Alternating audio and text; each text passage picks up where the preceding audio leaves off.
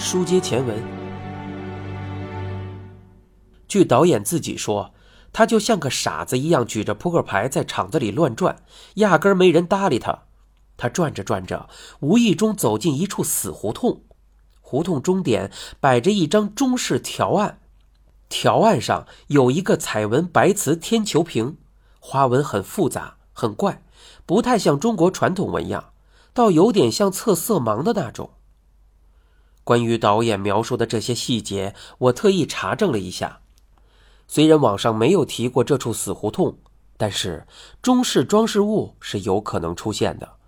这部剧引进到国内后，做过一些本土化改编，在整体欧美化的布景中加入了很多中式雕花窗、瓷器等等。调查完之后，我又动摇了，觉得导演的故事有点真，所以说。最高明的谎言就是大量真话里夹着一句瞎话。反正我到现在也没搞明白，他讲的故事中到底有多少真实经历。也许我哪天真的有必要去一趟上海，自己去看看。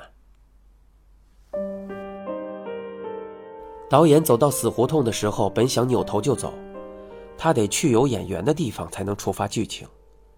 就在他回头的时候。余光不经意地瞥了一眼花瓶，这么一瞥，让他心头猛然一顿。他隐约看到了文字，再凑近仔细端详，又看不到了。导演不是一个轻易死心的人，他认定花瓶有问题，所以换了好几个角度，又退后眯起眼睛，果然。在密密麻麻的花纹中，他艰难地辨认出了二十一的轮廓。在找到花瓶上的数字后不久，导演在条案下方找到一处暗门，这让导演非常振奋。我觉得自己已经在接近真相了。他这句话非常耐人寻味。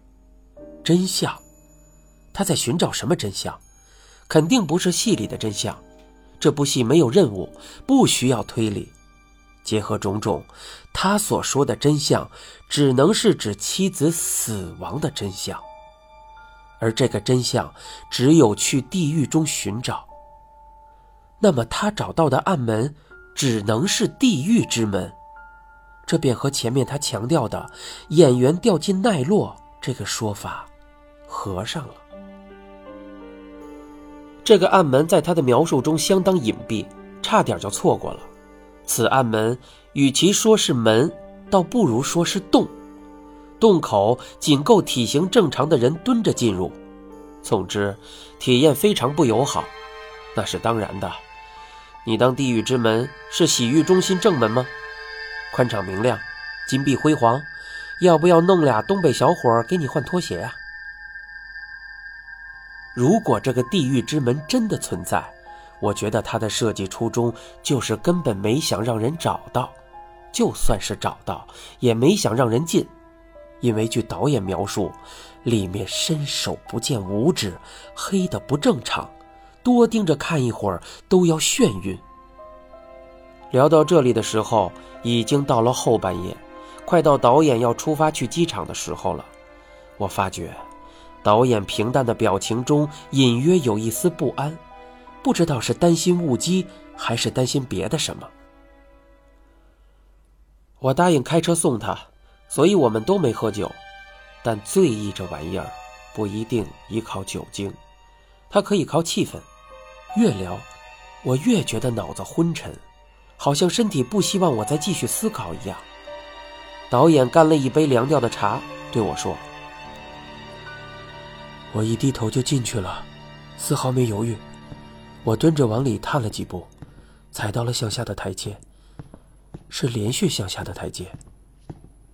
太黑了，不知道有多深，我就不知道该不该往下走了。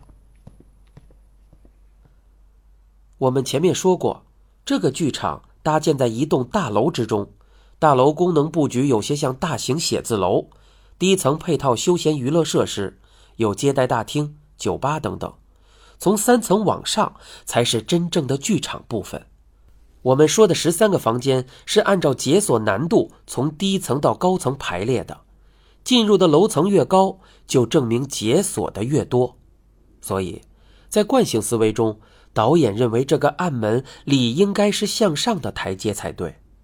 我忍不住插了一句嘴，其实也是试探，说道：“这不会是员工通道吧？”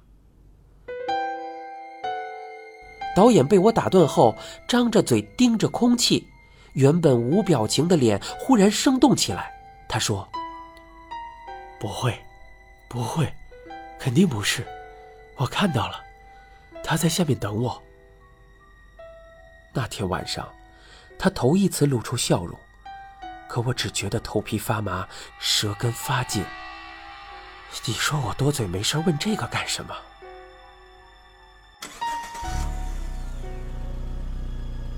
那一天，在去往机场的路上，我们没有继续之前的话题，而是随便聊了一些无关痛痒的事情。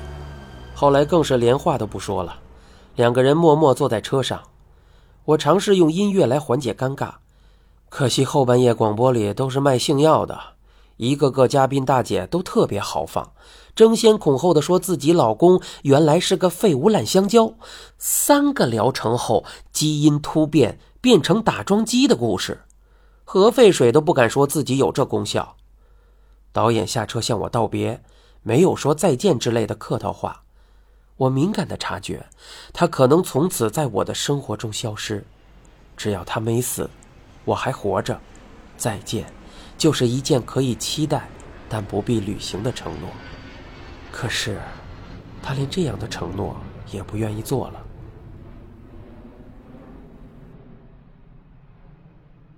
导演究竟在暗门里看到了什么？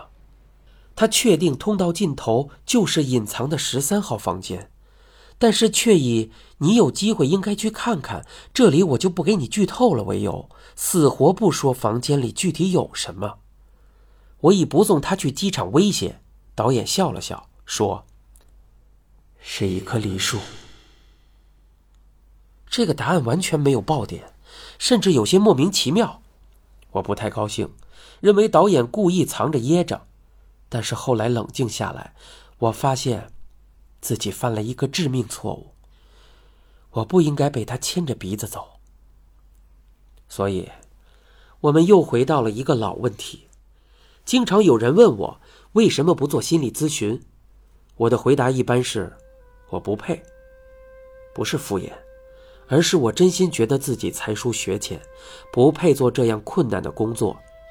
而另一个原因，同时也是老老师一直觉得我不适合的原因，我太容易与人共情，以至于把自己陷进去。像导演这件事，我长久以来纠结的问题是，他的故事到底是真是假？这就很不专业。我在电话中向老老师简单叙述了一下事情经过。他老人家一下子就点醒了我。你应该关注他为什么要讲这个故事啊？是啊，他为什么要特意来我家给我讲述一个和他妻子死亡有关的故事呢？老老实说，这个事啊，你还得从两方面考虑啊：一，他为什么要说；二，他为什么要对你说。这个问题不难，我一开始就有感觉，导演应该是把我当成了树洞，有些话他自觉无法对旁人说起，所以找了一个最有可能理解他的人进行告诫。所以，他为什么讲了一半又不讲了？你应该能明白。老老师不愧是诛心小能手啊，一下子戳到了问题的本质。还能为什么？肯定是因为我的反应让他失望了，他认为我也无法理解他，所以失去了倾诉的对象。老老师太了解我了，在挂电话之前，他特意的劝道：“他不信任你，不是你的错。有人向你丢来一个球，然后说你犯规了，说你不应该接住，而是踢回去。这不是你的错。”是他没有告诉你游戏规则。我明白他在担心我，所以用游戏这样轻松的说法来减轻我的压力。一个人忽然向另一个人倾吐心声的动机是什么？可能是因为求生欲爆表，太痛苦了，不让另一个人分担就无法活下去；也可能是因为求生欲消失殆尽。好吧，我将一切都告诉你，也算是为今生画上一个句号。我始终在为这件事恐惧着。那天深夜。他是否处心积虑地口述了一封没有人能读懂的遗书？而我根本不懂游戏规则，所以没有抓住他跌下深渊前向我伸出来的手。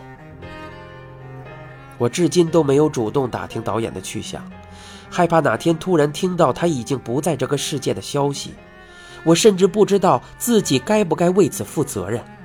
更令人难以接受的是，我们对彼此最后的印象。将无法摆脱性药广告的精神污染。你正在收听的是由陆本原著、一辆松鼠播讲的《心理学才是最危险的专业之心理游戏》，欲知详情，请听下回。